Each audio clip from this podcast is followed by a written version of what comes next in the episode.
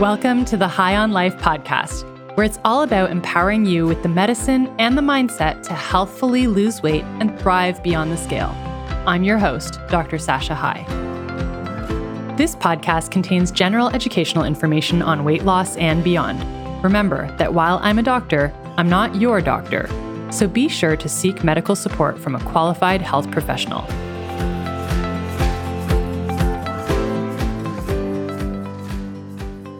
Welcome back to episode 41 of the High on Life podcast. Today, I'm so excited because we are going to be talking about binge eating disorder recovery. And what I want you to hear in this conversation with one of our clients is hope. And the reason I want to talk about this is because binge eating disorder is one of the most common eating disorders, and it's underdiagnosed, it's underrecognized. And so many women, and maybe you listening, maybe you are a woman who struggles with binge eating disorder and you just think that you have a willpower issue, that you should just be better at it, being able to control yourself. And every night you're struggling with consuming huge amounts of food and kind of like numbing out and feeling totally out of control and then waking up feeling very ashamed of yourself. And you think this is your fault. And what I want you to know is you could have an eating disorder, a real medical diagnosis that is rooted in physiology and psychology. And the good news is that there's treatment. There is effective treatment available. And I'm really excited to share that we are now offering this treatment across Canada. It's our new Recover Strong program. And today on the podcast, I have Dearbhla, who's one of our clients who recently completed this program. And I want you to hear the remarkable transformation that she has had in her life completing this program and getting freedom and going into remission from binge eating disorder. So here we go. Dearbhla is a 37-year-old self-employed media arts professional. She balances freelancing on network TV productions and planning this annual conference that she runs and doing recording voiceover work with travel. So she has this really busy and super interesting life. And she struggled with yo-yo dieting for about 20 years. And before she arrived in our program, she had reached her highest weight yet.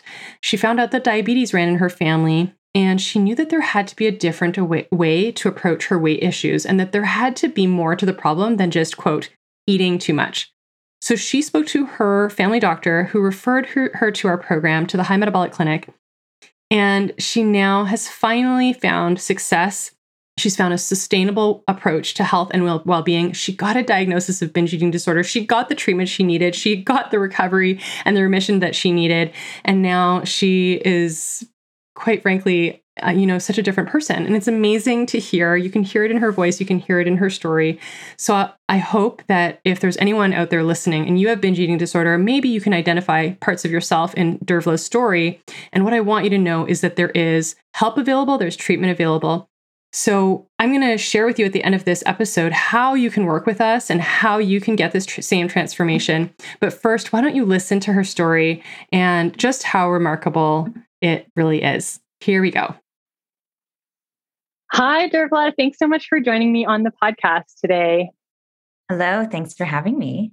All right. So I'm really excited to chat with you because today we are talking about binge eating disorder, which is the most common eating disorder in North America. It exceeds bulimia, it exceeds anorexia combined, and yet it's underrecognized, it's underdiagnosed, it's really undertreated. It's hard to get treatment for binge eating disorder. And so many people with this eating disorder really feel like it's their fault. They've got a willpower issue, right? And they suffer kind of silently and with a lot of shame. So thank you for having the courage to talk about it on the podcast today. That actually does take a lot of courage. So I appreciate that. Yeah. I've just had this experience has been so transformative. And it's kind of cheesy, but I felt like I have to talk, like I have to do this and talk about it because like you said, it's so common and people don't deal with it. Don't even recognize that they have it sometimes. Yeah. Yeah, exactly. So can you tell us how did you know that you had binge eating disorder or, were you just I just have a problem. I can't control myself. When did you figure that out? Exactly what you said. So it wasn't until I did the HMC, if I say HMC, I mean the High Metabolic Clinic, the quiz. Whenever I first started doing the program, And I checked all the boxes. I thought, oh, what is this? Before that, I literally just thought, well, okay, most people who have problems with eating, most people that are overweight, this is just how it is. You start eating. For me, it was always in the evening. So like as soon as dinner was done, you just keep eating until you go to bed, and couldn't stop it. Thought I had, poor willpower. And then I took the quit. I didn't even know that it existed as a disorder until I took that. Yeah.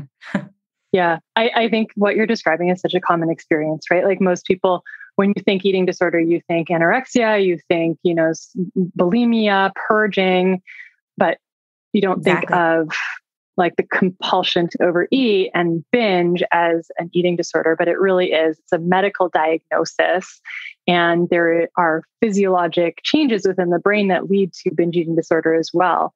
So it does that. That's why it gets missed so often, right? Because most people don't even identify it. Because I always thought, oh, it's just, again, like you said, lack of willpower. Why can't I stop eating? It was my fault, just don't eat at night. I didn't actually realize it was something in the brain and it could be treated. So it was quite relieving actually when I did the quiz and realized. I thought, oh, that explains a lot. So yeah, absolutely. So when you knew, like, okay, evening would come and then you couldn't control yourself and the eating would start, what did you try? Like, did you try things to try to fix this problem? Or did you just try to like have more willpower, cross your fingers? Like what was that like before? I guess, again, because I didn't fully know what it was, but I knew that I ate too much at night. That was kind of the hot spot or the worst times for me. I mean, it's been going on since I'd say probably about teenage years. And I've tried every diet under the sun. The only one that worked was the Dr. Bernstein diet, because I was going in person, getting weighed almost every single day. And it was the accountability, but I mean, it's not sustainable. You're barely eating. As soon as I ended the diet, I gained more weight back than I started with. And I did that twice with Bernstein. So I knew that accountability worked, but I knew that that's not sustainable, having someone check in with me every day. And it has to be, a trained medical professional. Couldn't be like my mom or my friend. I tried purging, but didn't really like it enough to keep going. And it also just didn't work. I tried filling my evenings with things, not going out to dinner or drinks with friends or anything, sports. And it did help because, by the time you get home, it's 10 and might eat a little bit, but you don't have that long window of eating, but that's also not sustainable. I don't want to be out every single night, when you're working. Sometimes you just want to finish your workday and not have to go out and do something active or, a few days a week is great, but every single day, it just, again, I felt like that was more me avoiding the problem rather than dealing with it. And then also didn't work. Body shaming and kind of like punishing myself. I mean, for example, I get kind of my latest huge weight gain was within the past couple of years. And so I told myself, well, I'm not going to start dating until I lose the weight. And instead of losing the weight, I just didn't date.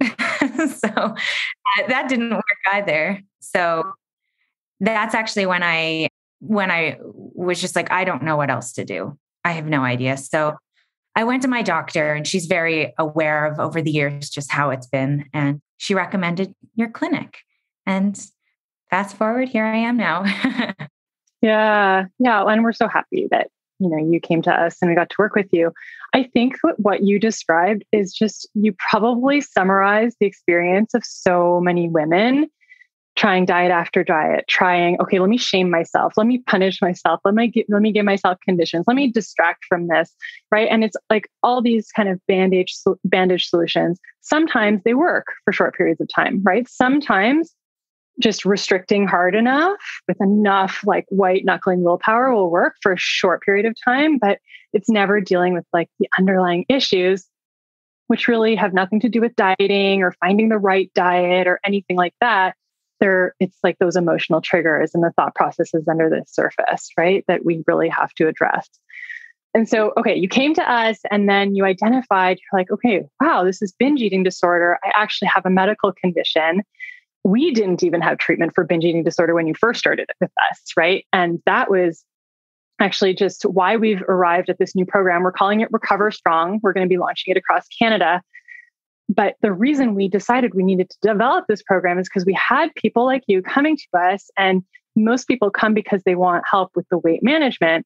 And we were identifying binge eating disorder, trying to find places to send people, meeting like 1.5-year wait lists and not being able to get the treatment. And we're like, we really have to do something about this ourselves. And so that's where we sought.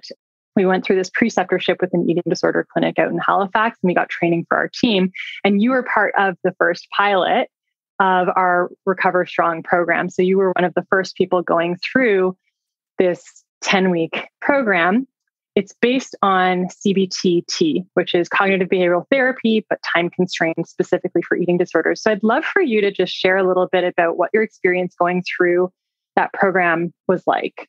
Yeah. Well, when I was asked to join it, my first thought was, oh, that sounds intense. Yeah, I bet, right? 10 weeks consecutively. Yes. Yeah. And I was hesitant, but then I just thought, you know what? I'm at my wit's end. I am in this, I'm with High Metabolic Clinic because I just want to deal with this once and for all. Like, I mean, I know it's kind of not once and for all, forever healed, whatever, but yeah, I just thought, okay, let's just do this. So once I committed, I thought, okay, I'm in. So I spoke, Julie was my weekly check-in dietitian, and she was amazing. First of all, as her employer, I just want to let you know, she's great. Oh, I know. Thank you. She is amazing. Julie May. Yes. Yeah. So when it started out, to be honest, I definitely had my doubts. There's a lot of, again, the body shaming and hate. And it was weird because never really thought about it until then, but I didn't want to love myself. I wanted to hate the way I was, because I thought that was the only way to get to where I wanted to go weight-wise and all that stuff. But so when I started the program, it wasn't easy. I hadn't weighed myself in maybe 6 or 8 months and so the first thing she had me do was weigh myself. So I had to buy a scale and and that was just kind of facing what is and stop putting this fear up on a pedestal and just kind of facing the fear. So I weighed myself weekly and we were experimenting with things. We tried the feared foods experiment, which my weakness is chips. I love savory chips. And if they were in the house, like the bag would be gone within a day or two. 2 was me being good. So she said, just, let yourself have these, just let yourself have them. And then we kind of then work on let yourself have it, but maybe just stop after a bowl or something.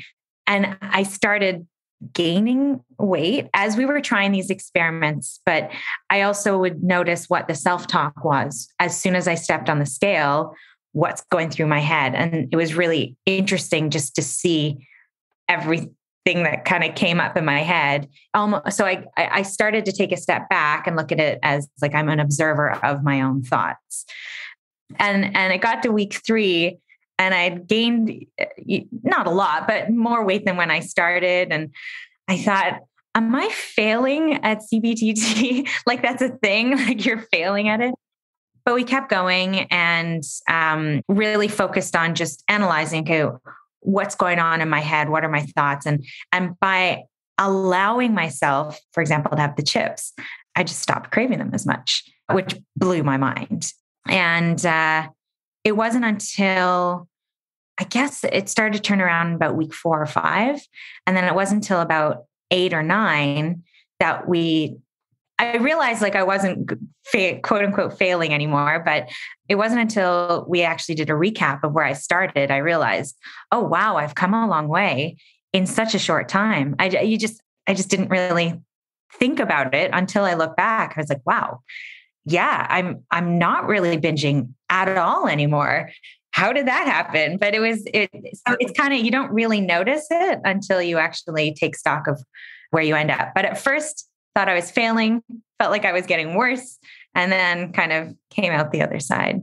I don't know if that's typical. And when you thought you were failing, was it simply because the scale was going up initially? Is that what made you think you were failing? Oh, that's a good point. I don't even know I'm learning. Yes. Yeah. That definitely had a lot to do with it. And then I had setbacks. I would, we try things and I would slip every once in a while. But again, through part of the training and all the inner work, I guess, for lack of better words, I gained more compassion for myself and wasn't as hard on myself, which actually made it easier in the end to follow. So, yeah. So I you see, I'm still learning. I guess the weight have a lot to do with it. Yeah. It's really interesting because a lot of people, like the contact that we have with them, as I mentioned, is because they're coming for weight loss. But then we identify binge eating disorder. And what we have to differentiate is when we're treating binge eating disorder, we're treating an eating disorder and we are not treating weight. They have to be two separate things. We're not trying to achieve weight loss when we're treating binge eating disorder. I know Julie went through that with you as you were going through, but it's still so hard, right? Like when you're so conditioned to be like, I should be losing weight, to see the weight initially go up right at the beginning. And that can happen sometimes because sometimes people with binge eating disorder, they have been used to like restricting during the day for a long time. But when we try to, like, the first step is really normalizing eating. It's like normalizing that relationship with food. You talked about the fear of foods. And sometimes because we're just trying to find, like, normalize caloric intake, the body will gain a little bit of weight. Did that continue, or like what happened for you? Because you were weighing weekly, and maybe share why. Do you feel comfortable sharing like why it's important to weigh weekly and what we're trying to achieve there in the CBT-T program for that? Yeah, it was to become more aware of the misconceptions that if I eat a little bit of chips every night, I'm going to gain 5 pounds in a week, and I might gain 0.4 or something. Yeah. So it was to break those misconceptions and the, saying a food is a bad food. It's not necessarily a bad food. Eating more carbs, that was another thing. So a huge, like you were saying, kind of normalizing the food was the first step. A huge game changer. Again, I thought it was willpower, which was how I would stop eating at night. But something I didn't even think about, which really helped a lot at the beginning, was eating every 3 to 4 hours. So I would often go huge stretches without eating. I'd skip breakfast or lunch, or I always thought this saying in my head, oh, it's good to feel a little hungry. But then what Julie showed me was that throughout the day, your blood sugar drops and spikes. And then by the evening, it's just been up and down all day. That also contributes to why I just keep eating. I'm not even hungry anymore, but it's just the dysregulation in blood sugar and all that throughout the day. So I actually have a timer on my phone now. I still do it to this day and make sure that I eat just a little bit. And also either like 2 of 3 of either fat, carbohydrates, or protein. So it could be, some hummus and, or like cheese and crackers or something, which again, in my mind, cheese and crackers, that's going to make me gain weight, but just a little bit, just to sustain you. So that was a big thing that really helped. And then come the evening, the cravings were there, but it was not nearly as bad. Yeah. Yeah. It's so good to, that normalized eating is such a key part of this treatment, because what the technical term for what you described is the broken cognitive link. So there's this broken cognitive link where you believe that if I eat this, like if I have chips, I'm for sure going to gain those 5 pounds. And that's the reason for the weighing, is to show you like, actually you can have a little bit of like this food that you fear so much, and it's actually not going to have that impact on your weight. So that's why, for our audience listening, to understand like the importance of the weekly weighing is we start to counter that false narrative in our mind that like, if I eat this, I'm going to have this, because then what happens is that you end up binging on this food that you've restricted. And then, the eating regular meals, it's really interesting where there's no one right way of eating, right, for different people, because there's a huge movement of intuitive eating right now, right? And people who kind of like you follow hunger cues, and that can be so valuable to a lot of people. But with eating disorder, like binge eating disorder, your hunger cues are thrown off and there's dysregulation there. And so that's where you had to do that mechanical eating, right? Where it's like, oh, I can't just wait till I get super hungry because my brain may not be giving me those signals. I actually need to be putting a timer on my phone, right? And eating every 3 hours, which is a bit different. Yeah. Yeah. And it was interesting how, when that happened, then I was able to focus more on, why am I eating? Why? It's like the habit, what's going on in my head, rather than just responding to, erratic eating throughout the day. Yeah. Yeah. Yeah. That's so good. So you addressed fear foods. Did you do some body image work as well, or body acceptance work too? Was that part of like what you needed? Yeah. There was a lot of comparison, which I kind of have. I think you can't help but compare yourself sometimes. It's way better now. But I know this is silly, but what I've started doing now is on Instagram, I follow people who are like a little bit bigger and they still look great and they own it. And I'm like, she looks great. I can look great too. Yeah. That's so good. Yeah. It's a lot of comparison, but, yeah, we did the body image. There's so many elements. It's funny because there's so much, and every single day I find myself pulling out something that I learned and implementing it. But it's hard to kind of sit down and say, yeah, it was this and this and this and this. Yeah. Yeah.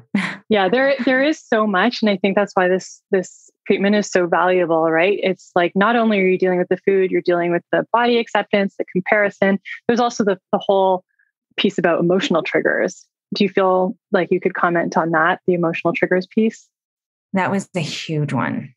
Yes, there was. It kind of ties in with the emotional triggers, where she introduced me to the concept of inner child healing, which I'd never heard of. And it took me down a little bit of a rabbit hole, but I realized how much things in my past affect what I do now. So sorry, Mom, if you're listening, but she has a lot of inner issues, I think, with food. And every time she would make comments, like I'd be home for dinner and she'd make a comment about how, oh, I'm cutting back. And I automatically took that as she's trying to suggest that I need to stop eating what's on my plate too. And then it would make, the teenager inside me would say, screw that, I'm going to eat more. Right. Right. Yeah. There's a lot of triggers. Or for example, going out to social events, or just so many triggers that I identified. But what I found helped, planning ahead was a big one. And also, again, I guess it's kind of in with the inner child healing, noticing my thoughts in the moment. And it's kind of a mix between like figuring out what's the origin of this belief or this thought, and mixed with urge surfing, which I love. I know you did a podcast recently on that. Yeah. So again, right, you kind of combine all of these things you're learning. Yeah, that's really great. So let's go back to the example just so we can, I want to kind of conceptualize it. So when you kind of recognized, okay, when your mom would make that comment, that teenage, you would have that response. How did understanding that help you now? Because it goes way back to when I was a kid and I was the youngest, and I always felt like I was never heard. Everyone always dismissed me, the baby of the family, she's crying, whatever, and then also my mom is very slim, and, I had thicker legs when I was younger, and everyone would always call me tree trunk legs. And there's so much behind one little comment from my mom saying something, because my whole life, sometimes I'll be, when I was growing up, or even still today, if I go visit, she'll say, oh, do you want to eat that? And I realize that is all of that stuff coming up again. And I'm able to analyze that and say, oh, I know there's a sequence. I forget the exact sequence, but it's the thought leads to the feeling. The feeling. Oh, yeah. Sorry, yeah, I'm so bad with Newton's cradle. It's okay. You're referring to Newton's cradle. Yeah. But then I was able to stop it before I actually took the action or the behavior, because, you know, it's like, okay, that happened in the past, but I'm not going to let that affect my goals and what I want to do now. I'm not going to let what happened to me before impact and let me make poor decisions now. It's just taking that moment to pause and think, why am I doing this? What's really going on? And then really, do I want to overeat or take that extra helping just despite my mom, who's actually probably not even thinking about that? She just probably said it to herself, but it just came out verbally. And I took it as her saying it to me. So just taking that moment to think about it. Yeah.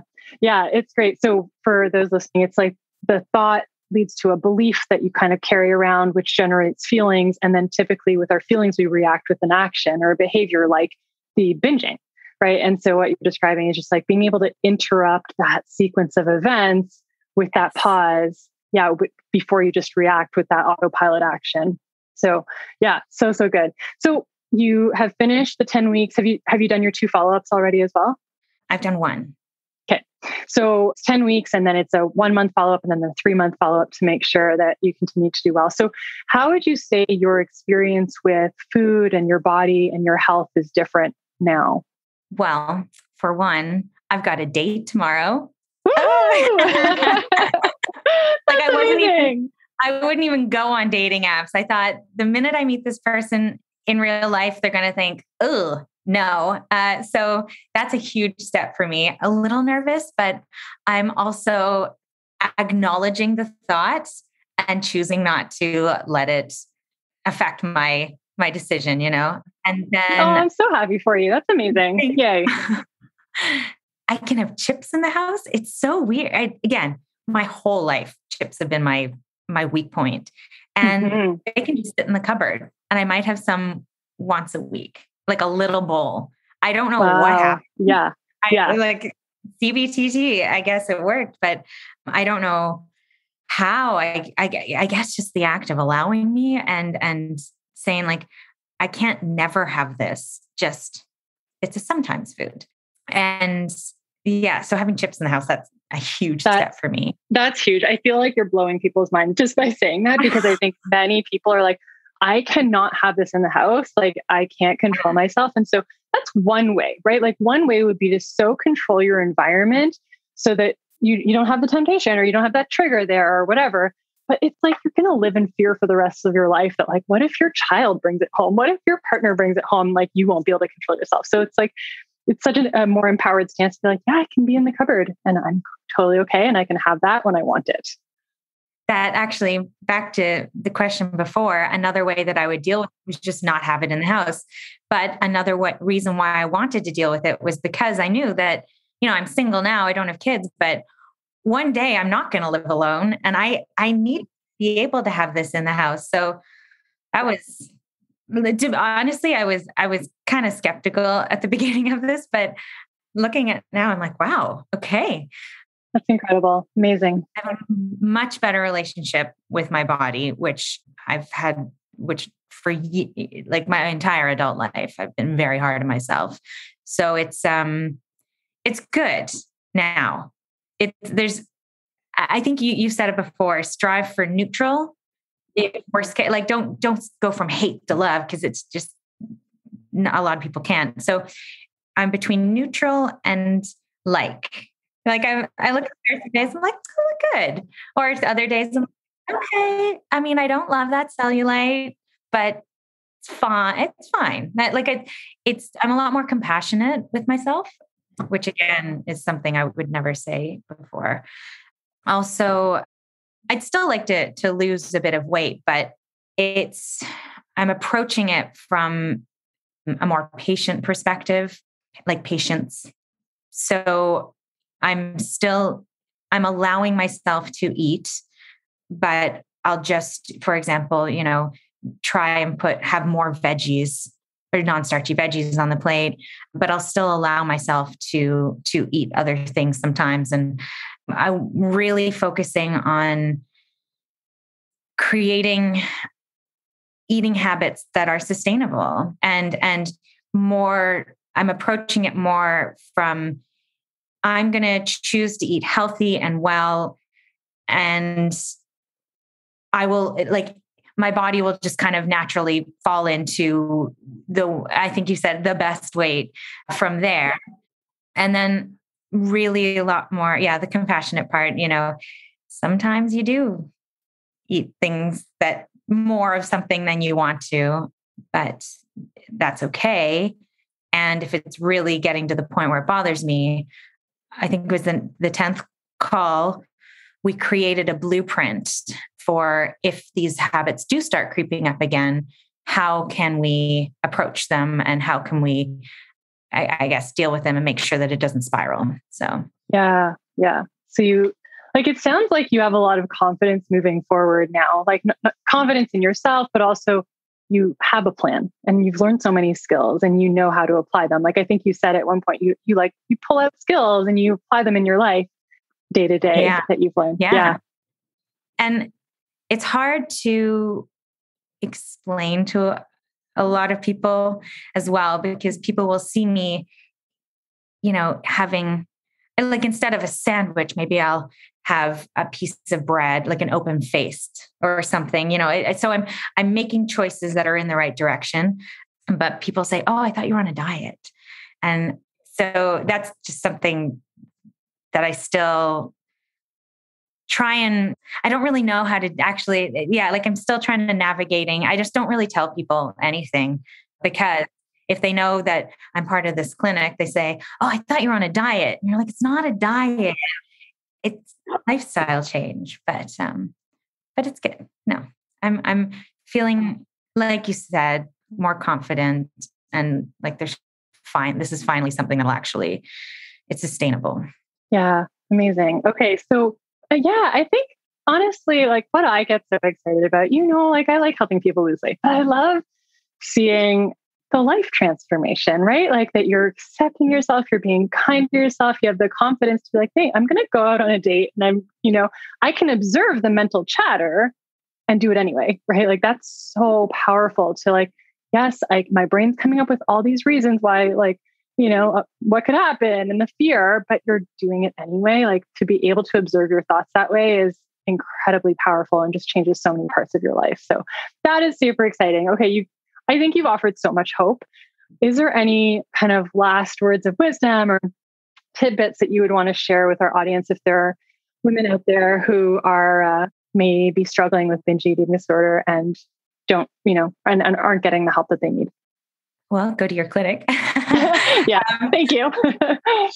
I did not think that I could be helped without some sort of the Dr. Bernstein accountability where they're weighing you every single day. And then as soon as you're done, you gain all the weight back.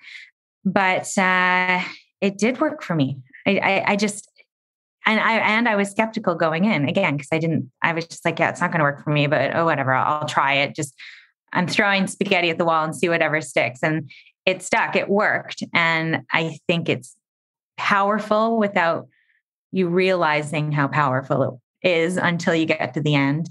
And if you are doing it and you think you're quote unquote failing at the beginning, just keep going.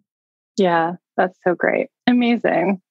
Yeah. Thank you for sharing. Thank you for having so much courage to come on and talk about this. And as I said, I think it offered so much hope to other women listening. So I appreciate you. Thank you again. I appreciate you and the clinic and everyone there. Thanks helpful. For saying that, Dearbhla. It's been such a pleasure. Amazing. If you listened to Dearbhla's story and you're thinking, oh my goodness, that totally resonates with me. So much of her story sounds like my own. I wonder if it's possible that I actually have an eating disorder and that it's not that I have something broken in me or a willpower issue, and maybe this isn't my fault. I want to offer that there really is treatment available. And so here are 2 steps you can take. Number 1, please talk to your family doctor. And if your family doctor isn't familiar with binge eating disorder, there are tons of online self kind of screening tests that you can take to see if you may have a true eating disorder, a true medical diagnosis. And then step 2, I want you to reach out to us.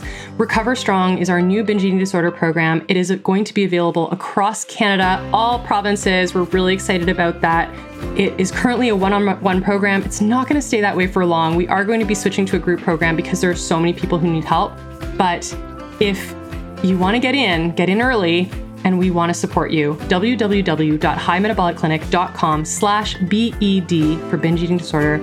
And get on our waiting list so that you can be the first to find out when doors open for registration. We're really excited to see your transformation and your food freedom and your body acceptance and your confidence that you can have any food in your house without fearing that you're going to eat all of it. So it is possible. There is hope. And I look forward to supporting you. Have a wonderful week. I will talk to you again soon. Bye.